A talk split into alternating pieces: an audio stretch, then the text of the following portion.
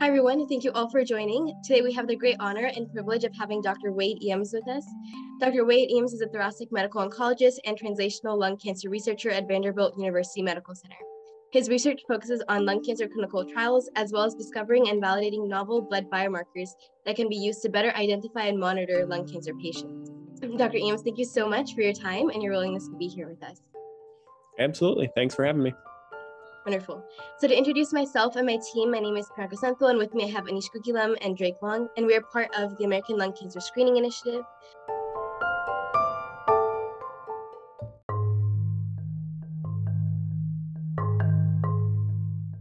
And for those who might not um, be familiar with the organization, um, ALCSI is a 501c3 nonprofit that works to raise awareness for lung cancer lung cancer screening. We're a team of over 200 students and doctors located across the United States. And we do the work that we do because lung cancer is the deadliest cancer in the world, causing more deaths than breast, prostate, and colon cancers combined. Lung cancer causes about 800, 380 deaths per day in the US alone. Lung cancer is very fatal because currently many patients are being diagnosed at a late stage when the cancer has grown and spread to other parts of the body. Lung cancer screening is an effective imaging technique that can be used to screen for lung cancer, and has been shown to catch lung cancers early. However, less than 6% of people at high risk for lung cancer are currently getting screened. The screening rate for lung cancer is much lower than the screening rates for breast, cervical, and colon cancers, which are about 70%. We believe that educating people about lung cancer and lung cancer screening is one of the most important and effective ways to increase the lung cancer screening rate for populations that would benefit from lung cancer screening. So far, we've given over 250 presentations on lung cancer lung cancer screening to universities, hospitals, medical schools, and organizations around the US, as well as India, Canada, Brazil, and Mexico, reaching over 10,000 people. Over the last year, we worked with over 335 mayors from every single US state to issue proclamations recognizing November as National Lung Cancer Awareness Month. We've also had the opportunity to work with several leaders at the state level, including multiple mayors, Arizona State Senator Lela Alston, who's a lung cancer survivor, Pennsylvania Governor Tom Wolf, and Lieutenant Governor of Colorado Diane Primavera to issue public service announcements emphasizing the importance of lung cancer screening. In addition to our education, outreach, and advocacy efforts, we recently started a podcast series to share the personal side of lung cancer and provide a platform for lung cancer survivors and advocates to share their stories. ALCSI also worked with US Congress members and senators to draft and advocate for the first ever House and Senate resolutions recognizing the importance of the early detection of lung cancer through screening. In December 2022, the US Senate passed a bipartisan resolution for the third year in a row recognizing November 2022 as National Lung Cancer Awareness Month and recognizing expressing support for the early detection and treatment of lung cancer.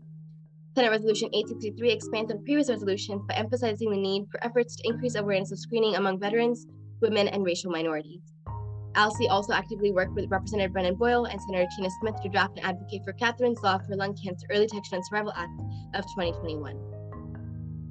Lastly, we want to end by talking a little bit about lung cancer screening.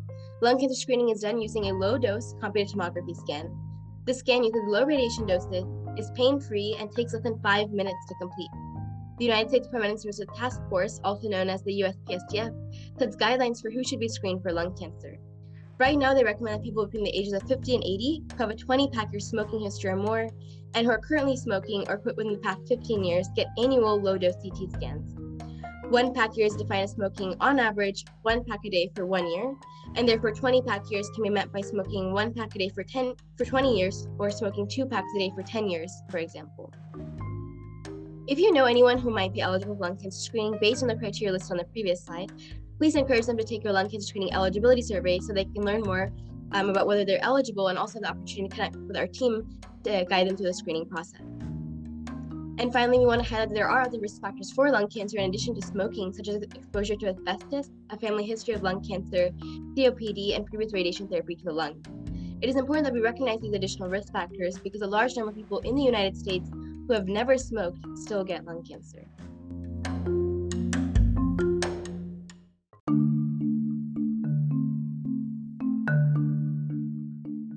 So thank you all for taking the time to listen to that some information about lung cancer screening and that quick introduction. Without further ado, we can jump right into the podcast. We have a few questions prepared for Dr. Iams, but we also have a Q&A session at the end where you all can submit any questions you have for Dr. Iams.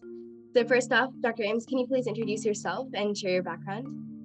Yes, I'm Wade Iams, and I practice thoracic medical oncology at Vanderbilt. Um, so, caring for patients with lung cancer Uh, and what I do is the what we call the systemic therapy perspective.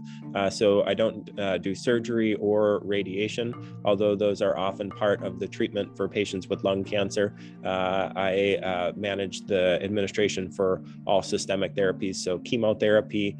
now we have multiple oncogene directed oral therapies for patients with lung cancer and immune therapy for those individuals.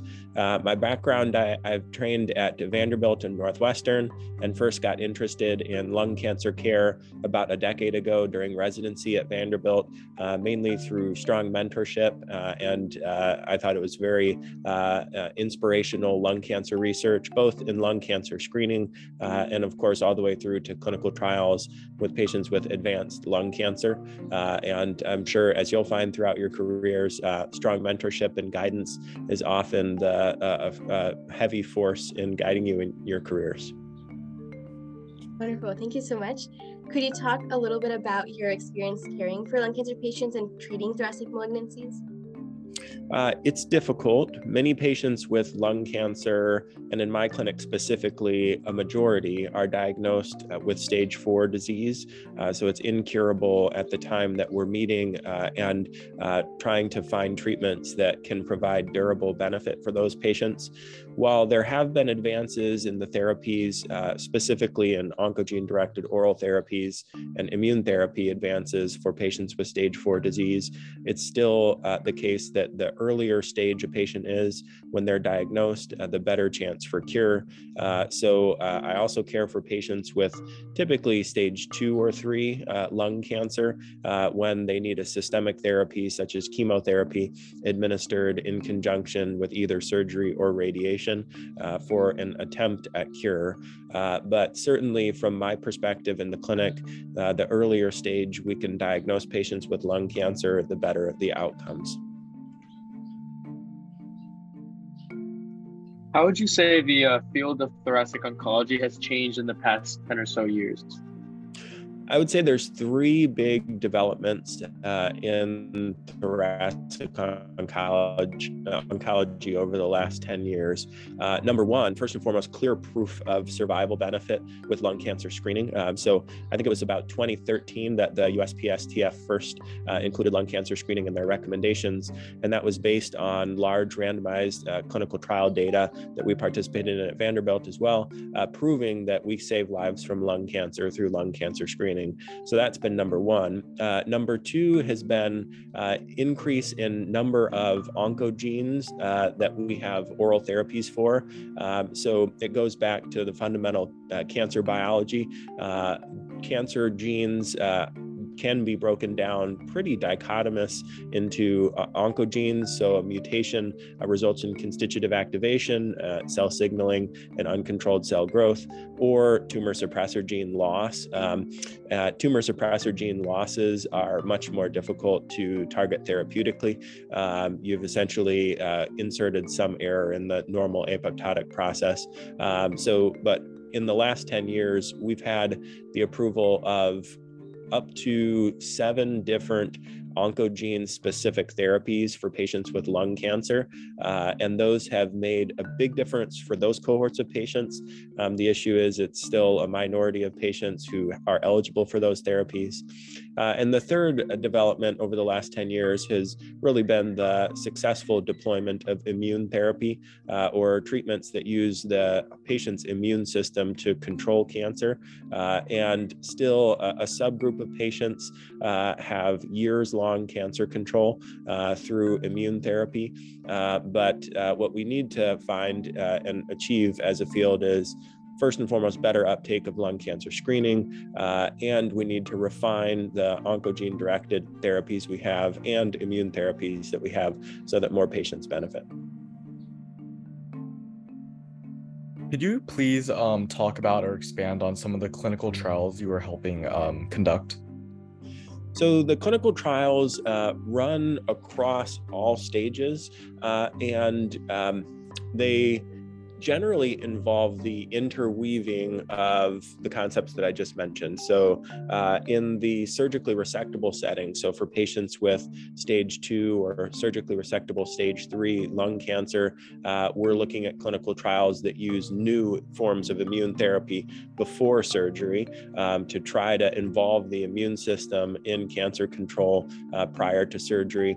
Uh, in the stage three setting, for patients with uh, treated with a combination of chemotherapy and radiation, uh, which is uh, a common treatment strategy. And unfortunately, most patients have cancer recurrence. We're also evaluating new immune therapy strategies um, to try to improve cure rates beyond at best it's it's about 40 uh, percent cure rate in that setting uh, and we really need to do better uh, and that's where we're seeking to deploy new immune therapy drugs and then in patients with advanced lung cancer it does uh, pretty much boil down to new immune therapies that we evaluate uh, or new targeted therapies uh, to try to target uh, oncogenes that we haven't successfully inhibited yet uh, and that we're evaluating actively in clinical trials.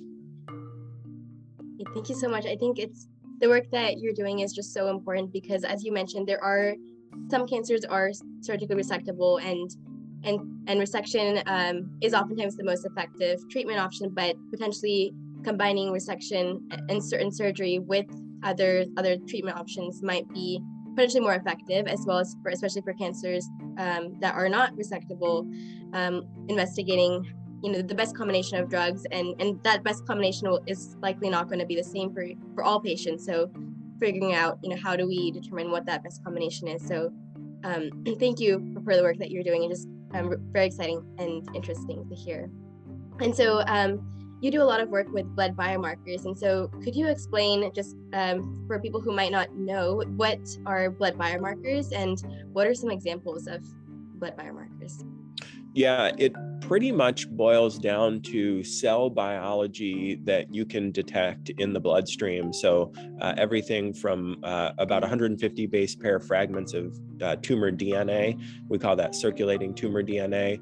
Um, there's uh, emerging technologies that allow us to detect tumor associated RNA as well. Uh, and uh, for the longest period of time, we've been able to detect potentially tumor associated proteins. Um, so it's really tracking fragments of DNA, RNA, or protein uh, from the tumor in a patient's bloodstream. Uh, the one that's the most in the clinic already is evaluation of circulating tumor DNA fragments. Um, we're already able to use that to identify potentially targetable oncogenic mutations and institute therapies based on just that blood test. Um, but a lot of my research is evaluating ways that we can use that blood monitoring to do more than just identify a single mutation for treatment, uh, such as monitor response to treatment, uh, monitor disease recurrence, um, so that we're not completely reliant uh, on CAT scans, MRIs, and PET scans, which are good and certainly in the lung cancer screening context have been proven to save lives, uh, but they're imperfect. And I think that uh, the more data that we're able to collect, particularly with circulating biomarkers, and add to what we're getting with the scans, um, we'll be able to further improve care. Could you describe the process of how you validate the biomarkers? Yes. So uh, validation of any blood biomarker requires uh, a cohort of patients uh, and patient samples, and usually they're evaluated in a specific clinical context. So, uh, to um, juxtapose a couple contexts, um, one, we have a, a large biobank of uh, blood specimens from patients undergoing lung cancer screening at Vanderbilt. And so we could say if we want to evaluate this protein or circulating DNA biomarker uh, to see if we can improve our lung cancer detection rates. We would take that a cohort of patients who have all provided informed consent for this type of research evaluation for their biospecimens uh, and see if using new technology can improve the accuracy of the CT scan results we're getting for lung cancer screening. Um, a different example and one I work more in is in the advanced lung cancer setting. Um, say after treatment with chemotherapy and radiation. Uh, these are a couple analyses that, that we're working on now. Um, what does it look like if we take blood samples from patients uh, after their chemo and radiation treatment? Can we detect cancer in the bloodstream uh, before we see it come back on CT scans? Um, so validation is typically specific to a clinical context and technology. Um, and it, it's a highly competitive space. That's another uh, intriguing uh, component of it. There's a lot of startup companies and, and capital involved in uh, making the best new uh, uh, in patients who've never been detected with uh, with cancer and in patients who already have a diagnosis of cancer. And just to follow up that previous question, um, what, in your opinion, is the optimal therapeutic strategy for predicting these biomarkers? So, um, the that that who the answer to that is is loaded and it depends on the clinical context that somebody uh, somebody experiences mostly. So um, in my opinion I, I think that uh, the biggest opportunity is in early detection of recurrence um, but perhaps in a primary care clinic uh, or, and uh, early detection of, of, cancer of any type uh, would be the answer. So I think uh, to me those are the two big potential highest marginal benefit deployments of the technology. Um, one of the potential downsides of any biomarker for cancer, particularly in the early detection setting, is um, it would be, as you'd imagine, very anxiety provoking if you had a blood test that said you had cancer and we didn't know where it was or what to do about it. Um, so it, that needs to be thoroughly refined uh, versus I think it's a different situation if you already have a diagnosis of cancer, you know you're under surveillance for that, uh, and we identify it in the bloodstream uh, and ideally can uh, deploy an effective treatment for you at that point. Uh, we know for cancer treatments as a whole, and this uh, is definitely reflected in the improved prognosis by stage, most of our cancer treatments are more effective the less tumor burden or the less cancer there is in a person's body. Um, so it would make sense biologically uh, if early detection of recurrence and early deployment of effective treatments uh, could has a big potential for improved outcomes. So you talked a little bit about how um, how we can use these biomarkers to refine the selection of high risk patients for lung cancer screening. Could you talk a little bit about how biomarkers can be used to aid in potentially treatment and prognosis as well?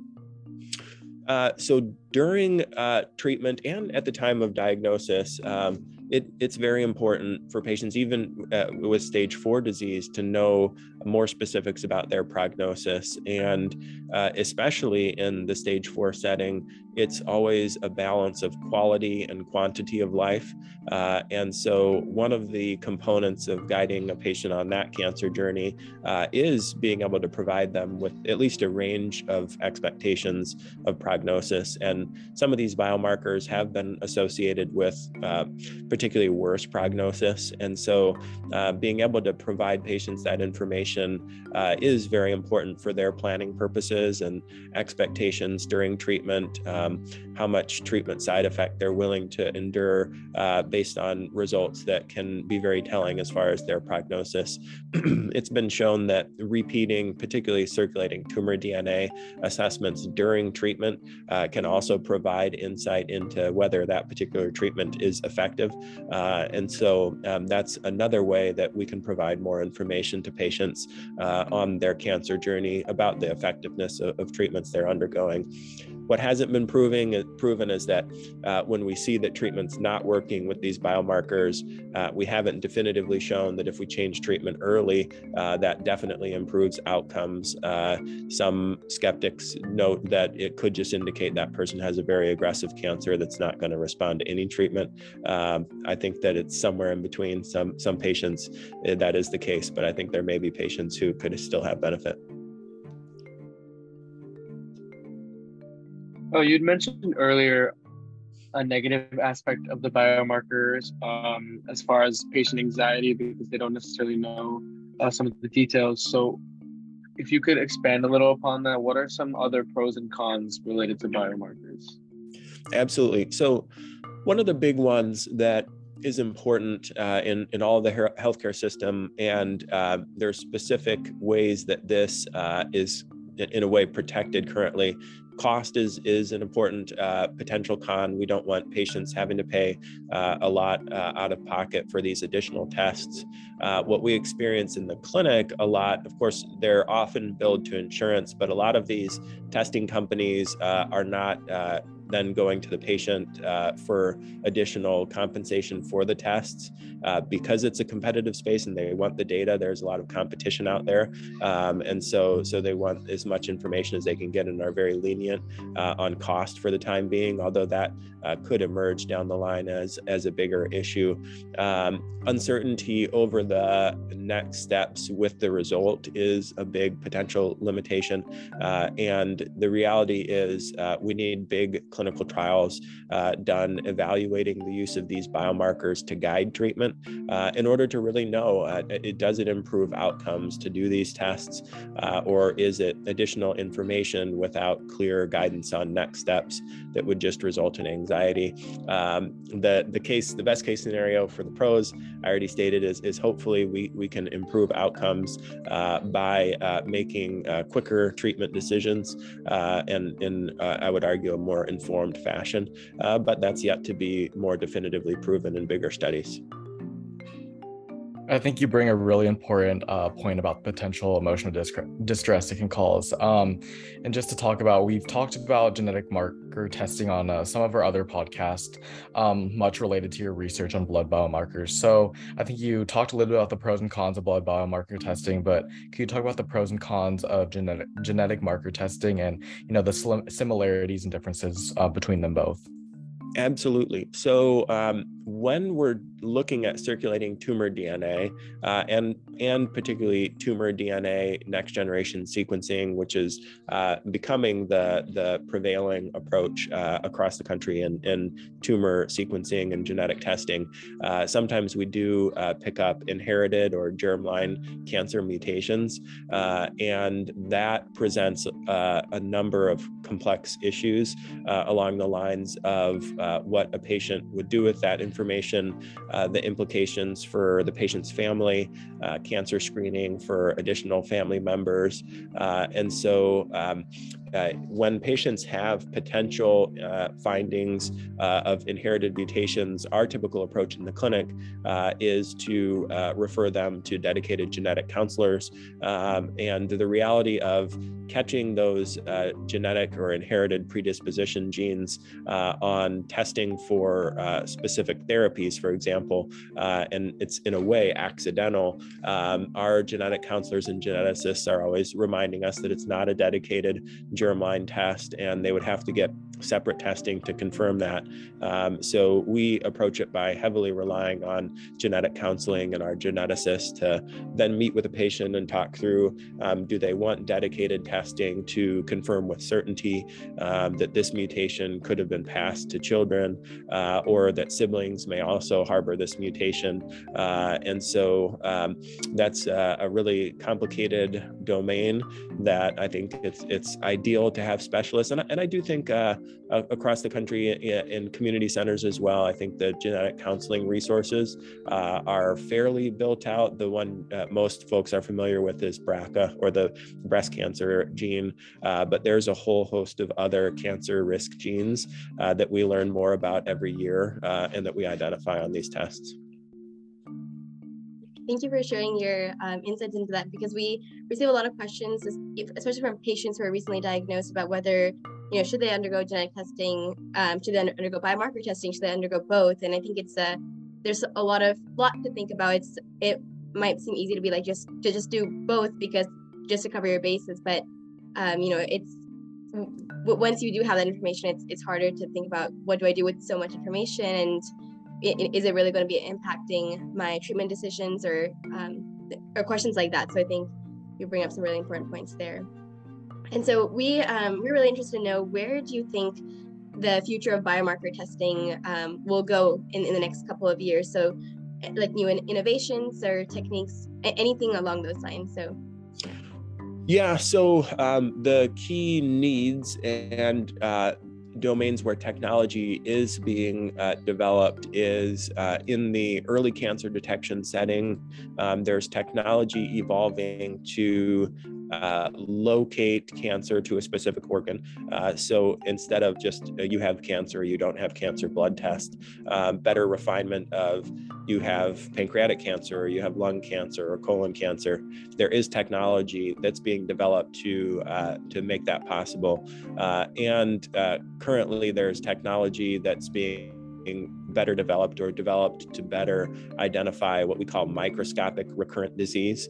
Um, currently, our, our technology for blood biomarkers uh, can be summarized in that it, it, tends to be accurate and representative of a, a cancer when we detect it, uh, but it's uh, uh not perfect in detection. Uh, uh, that's a jargon term we call sensitivity, or the ability to detect, detect cancer in the blood when it's present in the body. Um, so we need better localization of cancer type, and that's in development with new technologies, and better sensitivity or ability to capture the cancer biomarkers, uh, ideally at all times in the blood, but no test is ever perfect. Um, so, uh, but improvements uh, in sensitivity are on the way as well.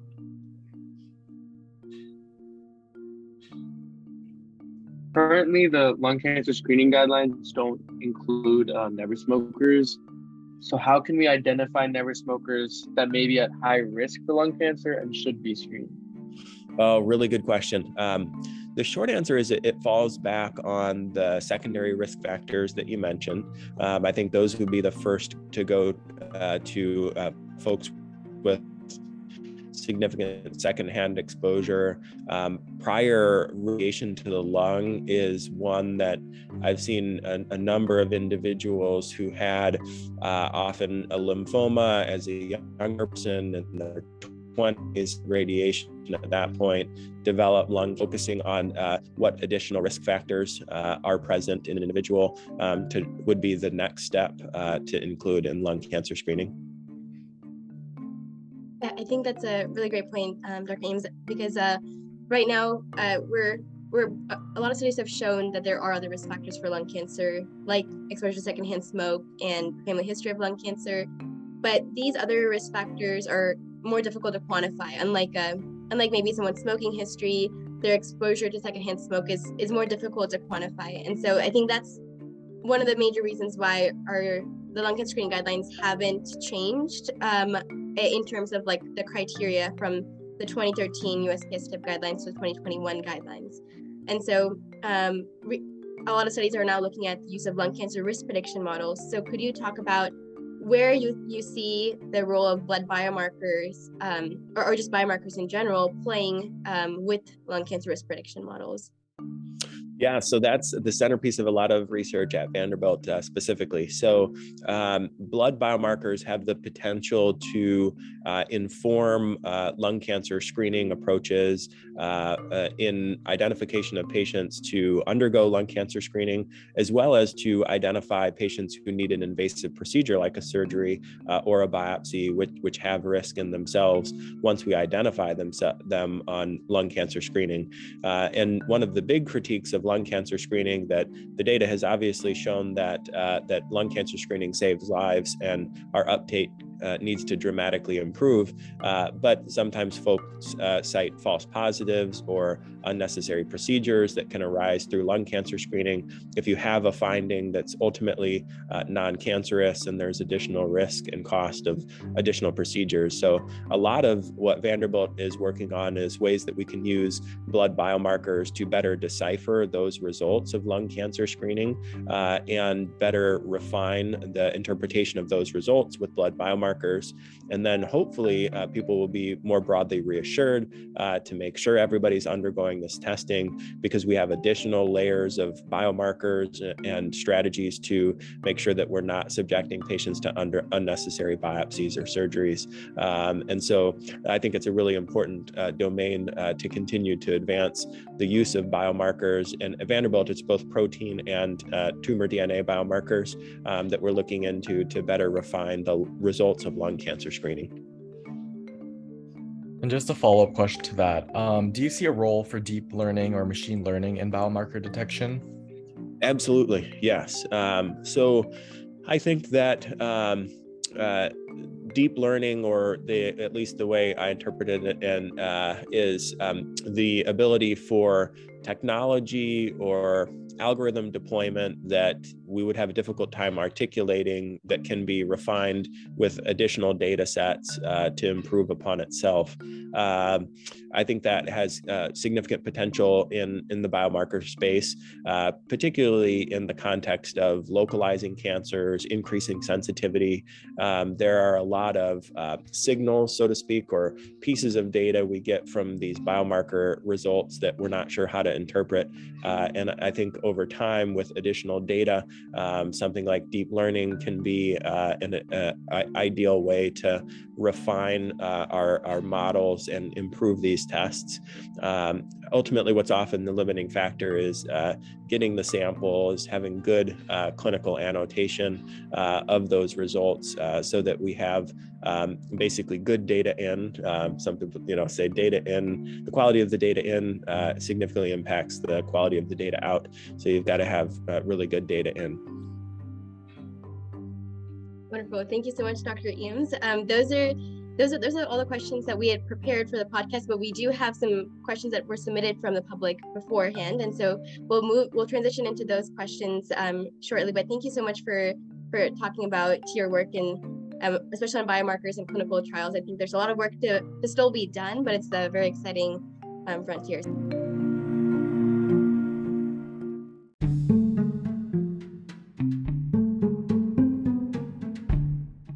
So um, thank you. And, and we'll move on to the submitted questions. Our first question is, um, why did you choose thoracic oncology?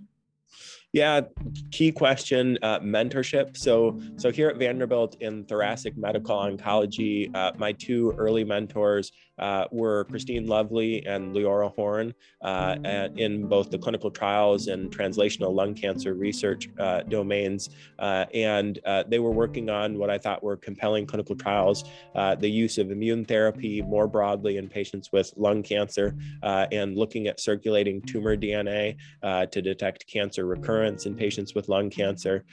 very motivated and engaged individuals and highly successful individuals. Um, and so it was working with them and uh, the opportunity then uh, through those collaborations to uh, first be involved in projects and then get to lead projects um, that really got me motivated to, to continue to dedicate my career to, to this work. What do you consider to be the most challenging aspect of your work?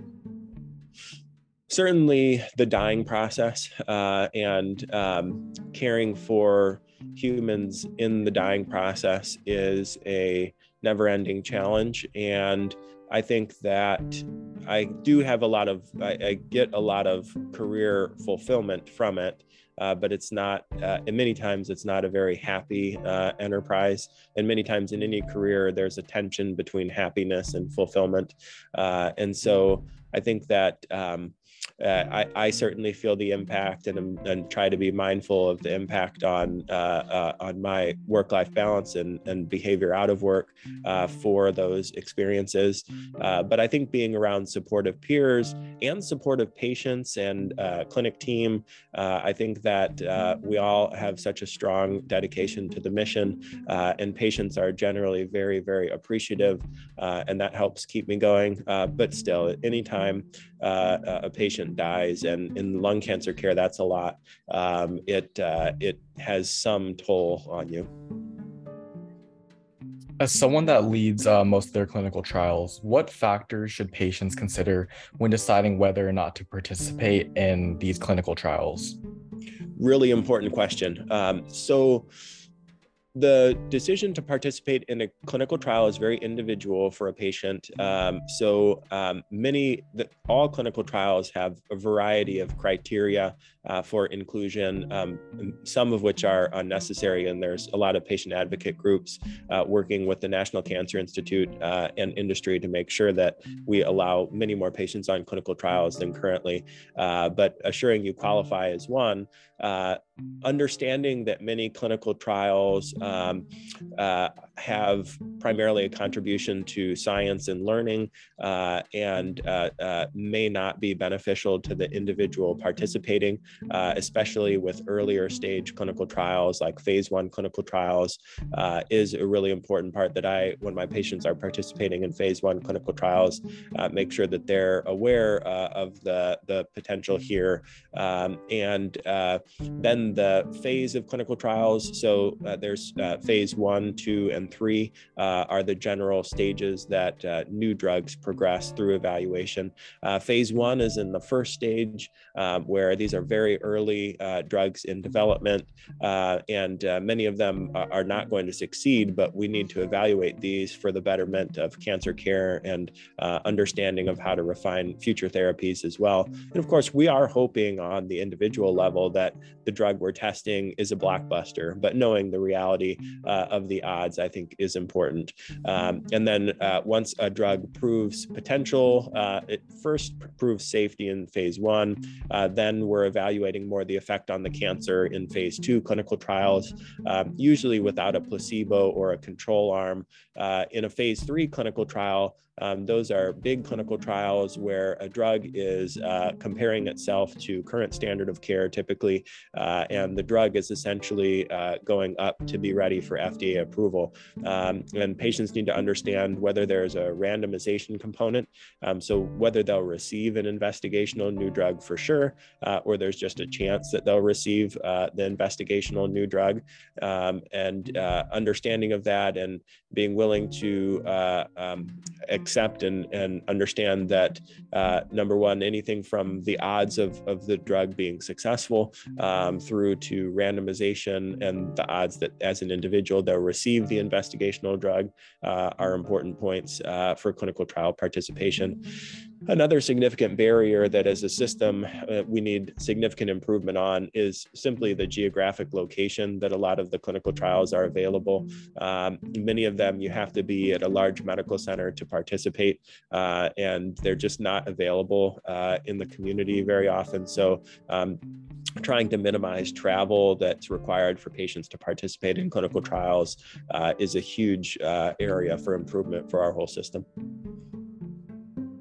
Those, those are really ex- excellent points, Dr. Iams. So thank you for talking about that. And I, just one one other thing that um, I was thinking about as you were talking is just increased uh, rep- representation in our clinical trials because um, the NLST and Nelson trials were huge clinical trials that really paved the way for, um, especially the NLST paved the way for the USPSTF guidelines. But there are very few, um, uh, very few, for example, African American patients in the trial and and also fewer um, female patients compared to male patients and so um, i think uh, just going on going off of what you had said just also um, ensuring that we're able to um, reach uh, and have an equal representation of all race and ethnicities i think is, is also very helpful and um, we have a question that's very timely but um, so we're just slowly um, you know, things are just slowly becoming uh, slightly more normal following uh, COVID 19. And so this question asks How did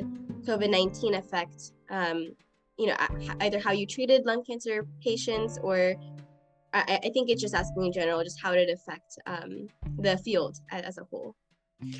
It was definitely um, uh, an impediment to ideal care. Uh, the our clinical trial office uh, shut down for a period of time at Vanderbilt. Um, we were not able to uh, proceed with our clinical trial research uh, for a matter of months at Vanderbilt, and I know uh, some institutions, I think, uh, approached a year or so uh, with research in clinical trials on hold. and then the patient care delivery was more virtual, and it's more difficult to get an accurate assessment in in a virtual visit. So there was more uh, disconnects in patient care. Uh, and it's been observed with uh, studies uh, retrospectively that patients didn't participate in lung cancer screening as much uh, during the especially first parts of the pandemic. and there was measurable increases in later stage lung cancer diagnoses as a result. So, in many ways, um, it was a setback, but I do think as the system, were resumed and were kicking uh, we're, we're already back up uh, and running, but um, certainly a setback. So, unfortunately, there is a stigma of lung cancer being a smoker's disease. So, being a medical professional yourself, how can you and others within the field help in almost chipping away at that stigma and getting real facts out to the public? I think that's a very important question. And uh, my perspective is that I think we need to make sure all patients uh, are getting lung cancer screening, acknowledge that patients with no smoking history uh, can also get lung cancer. Uh, but the other reality, and, and, one way that I talk about it with my patients, is um, yes, smoking is often the, the biggest risk factor for getting lung cancer, but not everybody who smokes gets lung cancer. So there are clearly additional factors on the individual level that predispose them uh, to get cancer. Uh, and so um, uh, everything's an interaction of uh, an individual's genetic uh, uh, uh, makeup and their environmental factors. and so um, I think that making sure that there's an understanding that this can happen in never smokers, that we have lung cancer screening recommendations that have been proven to save lives. Um, smoking cessation also improves survival in patients with a lung cancer diagnosis, reiterating that with my patients is a critical aspect, uh, and that we have more and more effective therapies uh, for patients uh, once they're diagnosed. That's that's something that we still face to a degree. Um, a little bit of nihilism around a lung cancer diagnosis that well we don't have any effective therapies, but that's not true anymore. Uh, we have many effective therapies, um, and I think the reality is there are a lot of medical conditions associated with high risk behaviors uh, with some degree of stigma around them. Uh, and so uh, I think that um, lung cancer is not unique, but we can also learn from other uh, domains uh, in medicine that have faced similar things. Absolutely. I think. Um, I, I, think we made a lot of progress in terms of like breast cancer and cervical cancer. These these uh, really common and well well known cancers, um, and and we're we're making some progress um, towards that uh, with lung cancer as well. But in terms of education and advocacy, just raising awareness, I think there's a lot that we can learn from from other conditions and, and especially other cancers. And one thing that you had mentioned is just um, how smoking cessation and lung cancer screening should should go really hand in hand. And I think that's so important because um, you know patients might uh, get screened for lung cancer. And regardless of, of that result, I think if, if they have had a smoking history and if they're wanting to quit smoking, then um, just figuring out how best we can really pair those efforts together so that they're able to receive um, uh, just support or resources to the a smoking cessation um, center near them uh, can go a long way. So definitely agree with all of that. And so uh, we're approaching our last question. And so we start our podcast with asking how the field of lung cancer has changed in the past 10 years. So to go full circle, um, with the current trajectory, what do you expect um, lung cancer treatment and lung cancer screening will look like in, in the future? Yeah, so um, I think that the um, the integration of blood biomarkers is, is the biggest uh, potential um, paradigm shift.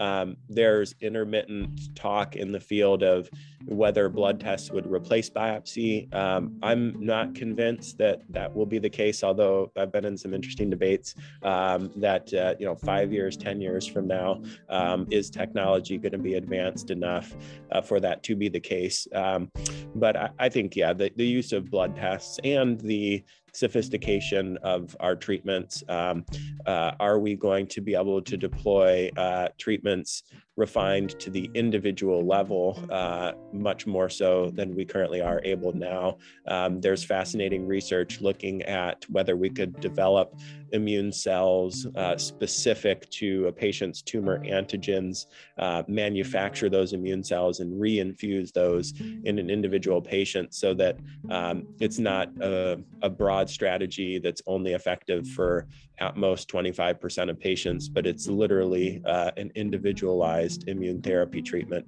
Um, so I think those are the those are the big two uh, items on the horizon. Um, to what extent uh, is blood testing going to change every facet of the cancer paradigm? and to what extent uh, are individualized uh, to the patient level uh, therapeutic approaches going to be realized and I hope it, it's it's significant um, within the next five to ten years, um, but it'll be very interesting year to year uh, along the way. Um, thank you for asking that, um, answering that. Um, but that was our last question we received from our public. So that concludes our podcast. Um, so just to reiterate, reiterate again, um, thank you so much, Dr. Iams, for your willingness to share your wealth of knowledge and perspective on many of the pressing issues in the lung cancer world, alongside blood biomarkers and immunotherapy. Uh, we appreciate all the work in research that you're currently doing. Um, and thank you to everyone for joining our podcast. Uh, please keep an eye out for our upcoming podcasts and events, which will be listed on our website, www.alc.org. Um, next week, we have podcasts from Dr. Irin Mehta, Dr. Madhuri Rao, Dr. Estelamari Rodriguez, and lung cancer survivor Ashley Rickles. Zoom links and information on these individuals can be found on our website under calendar events and from our Instagram bio. Thank you, Dr. Iams, again, and have a great day, everyone. Thank you. Great questions. Good discussion. Thank you so much, Dr. Iams.